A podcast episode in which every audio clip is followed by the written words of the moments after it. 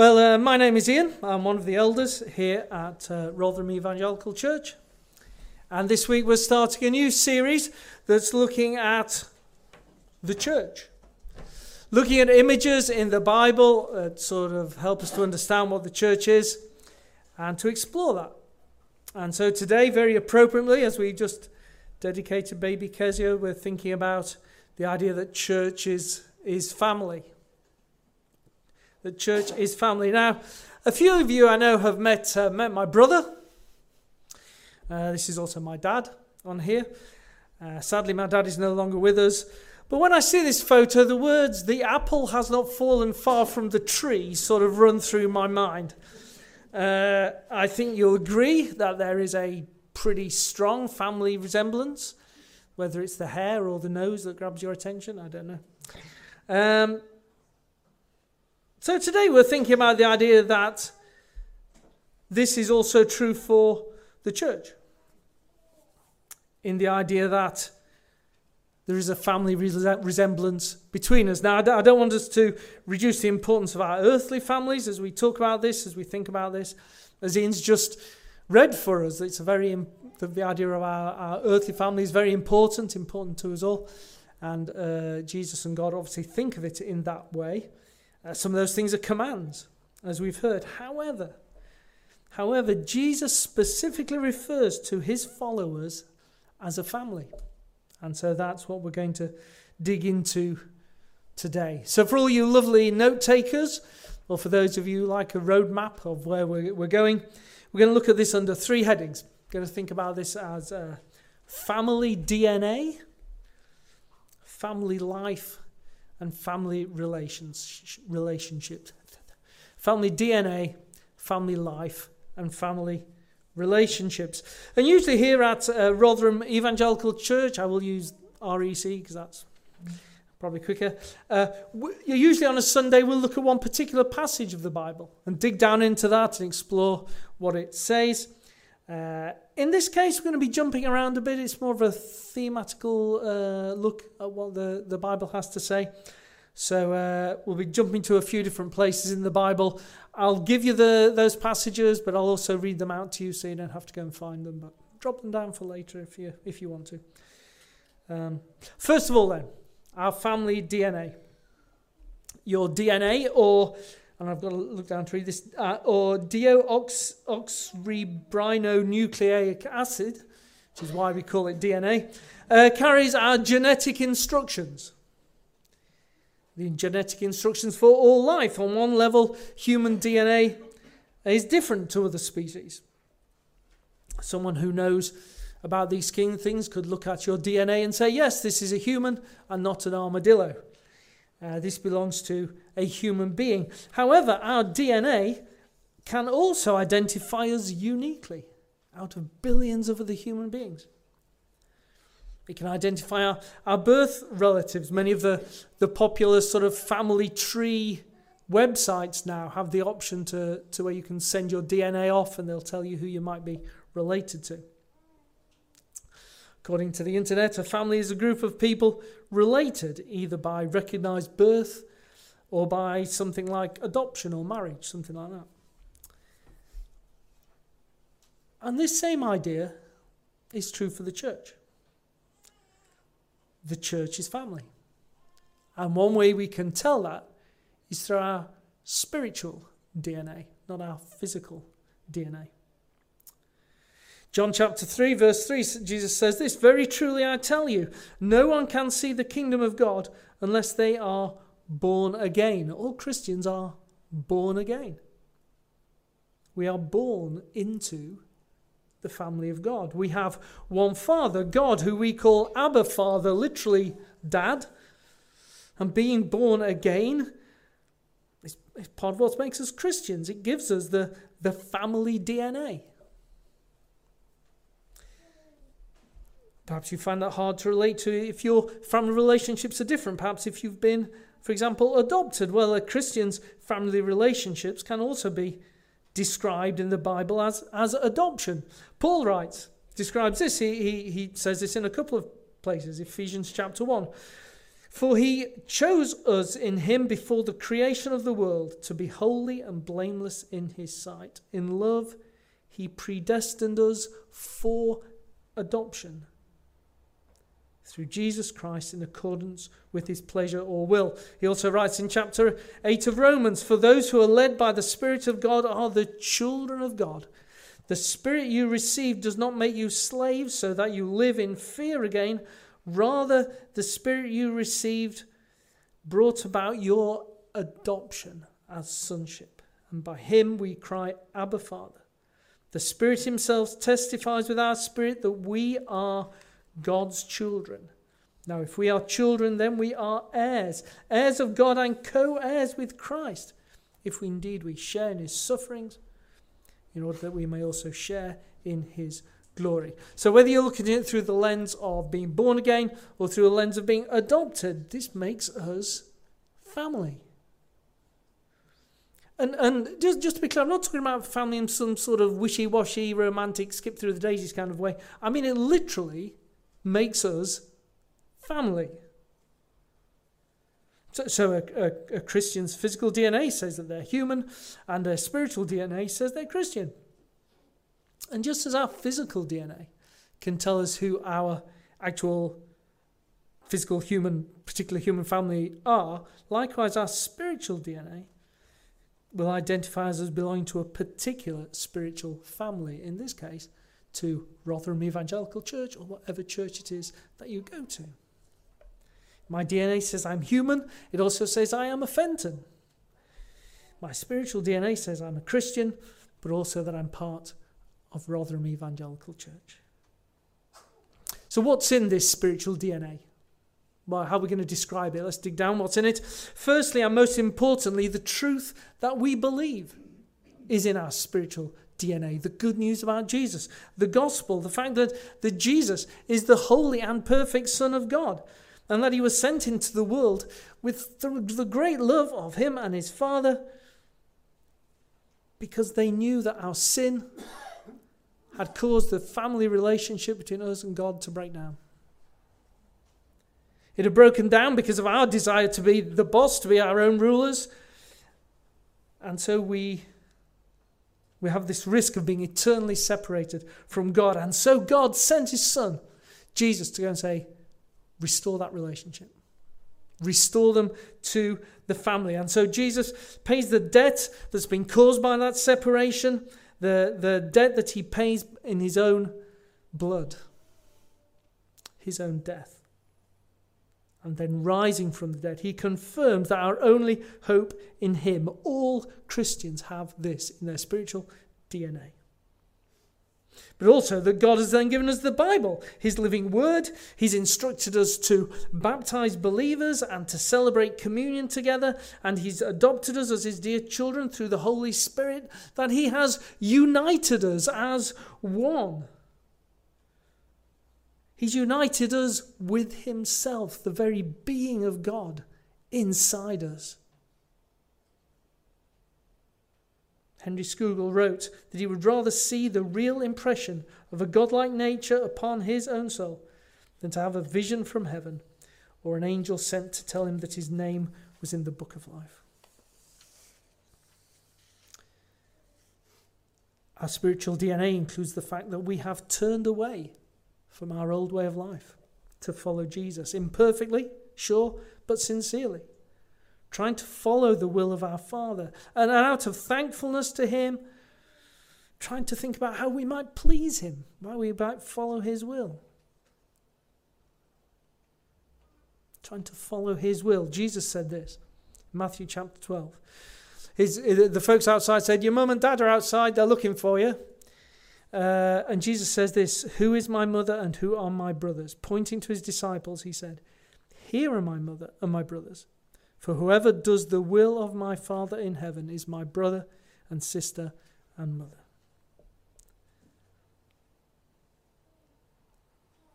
And that is, the, that is in the DNA of, of all Christians. They're, they're, but then there are parts of the DNA that are true, more true for some churches than others. Each church will have a different emphasis. Each church will have a different uh, view of ministry, slightly in, in one way or another. So, what are those things for REC? And, and some of these things will be true for many churches. We're committed to Jesus Christ. He is our Lord and Saviour. Romans chapter 10 If you declare with your mouth Jesus is Lord and believe in your heart that God raised him from the dead, you will be saved. We're committed to Jesus. We're committed to the Bible as being the Word of God. 2 Timothy chapter 3 All Scripture is God breathed. How much of Scripture is included in the word all? All Scripture is God breathed and is useful for teaching, rebuking, correcting, and training in righteousness. So we're committed to Jesus, we're committed to the Bible, we're committed to each other. You've just seen that a moment ago with Dave and Esther and Josiah and Kezia. We pray for one another, love one another, serve one another, give to the work of the church so we can look after each other. And we're committed to sharing what we believe with others. We share these things as our DNA. That's what makes the particular family Rotherham Evangelical Church, this and other things. And, and, and family is such a great picture of the church because we experience those things relationally, which is what families do. REC is a family and relationally. We'll experience those things. Yes, we experience God, but we experience God together. God desires that we should have fellowship with Him and with one another. You heard there from the, the passage Barry read there, uh, 1, cha- 1 John chapter 1. John says that he and the other apostles have, have written down what's in the Bible, what, what things that they have heard and, and seen, even the fact that they've touched Jesus. Why? So that we might have fellowship with them, and in fact, fellowship with God the Father and His Son, Jesus Christ. They, they didn't write this stuff to, to make us good people. They didn't write this stuff to tell us how to live our best life now or to make us how to make lots of money but that we might have fellowship with them, that is, the Christians, and with God. So this is stuff is all, all relational. It's about how we relate to one another. And that is why the Bible points us to this idea of church being like a family, because it's a, it's a really good picture of what we, we are. Well, if REC is a family and that, that is our family DNA, then what does this family do together? Uh, how can we see this family interacting with each other? Uh, well, what does your family life look like? Uh, long walks in the countryside, uh, playing games together, uh, perhaps playing sport together, perhaps something quite chaotic, perhaps something quite organised. Uh, everyone very noisy or very quiet. Do you sit and watch the wrestling on the TV? Uh, everyone sit and quietly read a book. What's it look like? Well, let's talk about what our REC family looks like, our second heading, family life. We, we relate to one another, certainly on, on Sundays. This is our most important gathering, the most important time when the family gathers together. But we do life together in other ways during the week as well. We do family life together, whether on Sunday or during the week, intentionally. We, do, we want to do it intentionally. And these, when we get together, we renew our, our identity. And this is what families do, isn't it? When, when we get together, uh, families are, are rein, consciously or unconsciously reinforcing their values. The things that make them who they are through, through shared experiences, through, through remembering different things, through, through teaching one another. We talked, Ian was talking about what we teach children. I love uh, hanging out with Denise's family, talking about the old days, um, for want of a better phrase. And, and I've heard some of these stories so often that I can tell you those stories even though I wasn't there. Um, in fact, some of them weren't there when the stories happened, so they're telling stories about something their maybe grandparents told them, and I'm now can now tell you their story from them that they got from their grandparents. You got the picture. But those stories are reminding themselves about what matters, what matters to them, encouraging and teaching the younger family members uh, what makes them the, the Fletcher family. And this is, happens at REC when, uh, when we get together. What we're doing now, we're worshipping God together, which encourages us and builds us up and teaches us about what matters to this family, this church family as we listen to the Bible, as we pray together, as we sing together. We serve one another. We serve one another as ways to, to express our love for one another in lots of different ways. We, we invest in each other's lives by getting to know each other. We, we pray for each other. And because we've invested in each other's lives, we know what to pray for. Because we've been serving each other, we know what to pray for. We celebrate, like families do, we celebrate things together baby dedications. We just seen Dave, been with Dave and Esther celebrating the gift of new birth that Kezia is, making commitments like their, their own earthly family has just done. Next week, we're going to be celebrating some baptism, celebrating those who've said, Yes, I've, I've got this DNA as well. Uh, I'm in this family as well weddings, communions, even, yes, funerals, the funerals of, of faithful saints who have preserved to the end of their lives, all of REC family life. And sometimes we just hang out together. Prayer groups, catching up over a coffee with a brother or sister, a phone call, a WhatsApp message, life groups, Bible studies barbecues, playing computer games, trampolining if you're young enough and uh, fit enough. Personally, I'm past my trampolining years. Uh, just going for a walk. These are the kind of things that our church family does together. But they're, they're not for their own sake. They, they must never become purely for their own sake. They are places where our family relationships are forged and renewed where DNA, this DNA is taught and remembered, reminded of. The people who are added to our family are, are, are taught about these, these values. And people will be added to the family. Whether we're talking about at the level of, of uh, the global level, the universal church, of people becoming Christians, whether we're talking about Rotherham Evangelical Church. They come, they, people will observe us. People will watch how we are as a family. Again, whether we're talking about Christians or we're talking about REC. What do outsiders think about us? There's a number of you who visited us today for the first time. We would love to hear from you how you've found being with us today. What do outsiders think about your family? Those who observe your daily life, what would they say?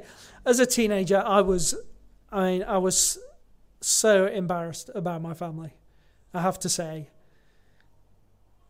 All your teenagers, say amen. Uh, they, they just, I just felt like oh man, I just I didn't want to bring my friends home, to be honest with you. And that was that was totally wrong. My mum and dad were lovely, absolutely lovely people.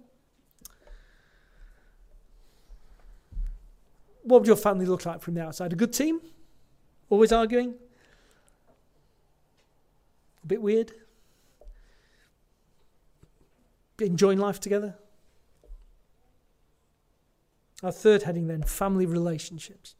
What does Jesus want outsiders to say about this family? What does Jesus want to say about us to say about the uh, outsiders to say about the family of Christians? He's told us. John chapter 13, he says this John chapter 13, verse 34 A new command, notice the word there, command, a new command I give you. Love one another as I have loved you. So you must love one another. Verse 35 By this, everyone will know that you are my disciples if you love one another. It is love that God wants people to see when they look at his, his family. The love that God had, God the Father has had for the Son and the Holy Spirit since before time. The love that the Son has had for the Father and the Spirit since all eternity. We are now invited into that love through the death of Jesus, and He then invites us to then share that love on again to each other so that people will better see the gospel. They will better see the good news about Jesus. Those looking at our, our family should see us encouraging one another as we hang out together, building each other up, supporting each other in the trials of life. Hebrews chapter 10. And let us consider how we may spur one another on towards love and good deeds, not giving up meeting together as some are in the habit of doing, but what? But encouraging one another. All the more as you see the day approaches. We want people to see us holding each other accountable, standing up for the values that are in our DNA. Knowing each other well enough that when we sin, we can call it what it is and quickly point us to God to be restored. Galatians chapter 6, verse 1 Brothers and sisters, if someone is caught in a sin, you who live by the Spirit should restore that person gently. We want people to see a family that is unified a family that is unif- unified. Jesus prayed this prayer in John chapter 17 about his people. This is from reading from verse 20. My prayer is not for them alone. I pray for I pray also for those who will believe in me through their message, that all of them may be one, Father, just as you you are in me and I am in you. May they also be in us this is what John wrote in, in 1 chapter 1 that I read. That may they also be in us, so that the world may believe that you have sent me. I have given them the glory that you gave me, that they may be one as we are one, I in them and you in me, so that they may be brought to complete unity. Then the world will know that you sent me and have loved me, and have loved them even as you have loved me. And the result of all this? The result of this, again in the passage Barry read there, uh, verse 4, the result uh, is what John calls fellowship with the Father and Jesus and, we, and each other, and which is joy. Complete joy. We will experience real joy as a result of these family relationships. Not only joy, when, when you read there from, from verses 5 down to 10, what will also result is growing in holiness, growing in being more like Jesus. And, and get this one Ephesians chapter 3, verse 10. This, this, this blows my mind. Verse 3, verse 10 His intent was that now through the church the manifold wisdom of God should be made known to the rulers and authorities in the heavenly realms, according to his eternal purpose that he accomplished in Christ Jesus our Lord. For all its messiness, for all its dysfunctionality, for all its imperfections, for all its ups and downs, for all the ways in which we sometimes hurt each other, when angels look at the church, they see the wisdom of God. So, can you get why this really matters? In an increasingly individualistic world, our earthly family matters and our spiritual family matters. We don't see Christians in the Bible on their own. They're called together into churches, into families of believers. So, how are you finding family life? How are you finding your church life? Can you recognize what the Bible is, saying here, what I'm suggesting to you? If you are a visitor with us, please do share with us. What's our DNA like? What do we look like? How are we? Are we welcoming? Do we preach the word faithfully?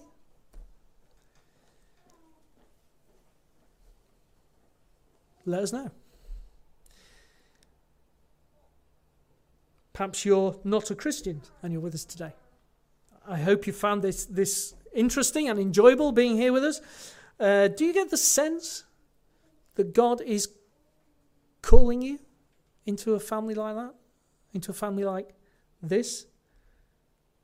Trust me, He is calling you into a family like this. Specifically, He's calling you to follow Him, to trust Him, and to follow Him with other Christians who you can become part of a Christian family with. It's a truly special thing. It's a, it's a, it is a wonderful thing to be in the family of God. Perhaps you're here and you're plugged in and you're a regular attender. And how's your family life? How's your spiritual family life? Are you intentionally loving and being intentionally loved? Are you intentionally encouraging and being intentionally encouraged, supported, held accountable? I pray that increasingly we all are. Perhaps you you come regularly, but you're, you're sitting on the edges in the church. You're sitting on the boundaries, the, the peripheries. I know it can be hard to, to step across some of those barriers, those barriers in our culture, the, the barriers perhaps of, of past experiences of church, even barriers in, in ourselves and our own personalities. I, I, I get that. Beloved, Jesus died for us all. His prayer was for us to be united as one. Don't stay out on the edges. Jesus doesn't, doesn't want you there, He wants you plugged in in the middle.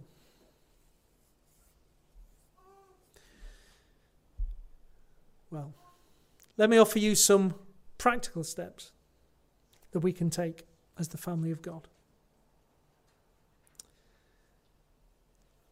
If you're not a Christian and you're with us, or, or perhaps you're visiting, perhaps you've been visiting for a few weeks and you want to find out a bit more about this thing called church, this thing called Rotherham Evangelical Church, please talk to someone who's been up here on the stage, somebody who uh, you perhaps are sitting next to, who you know is, is regularly at the church.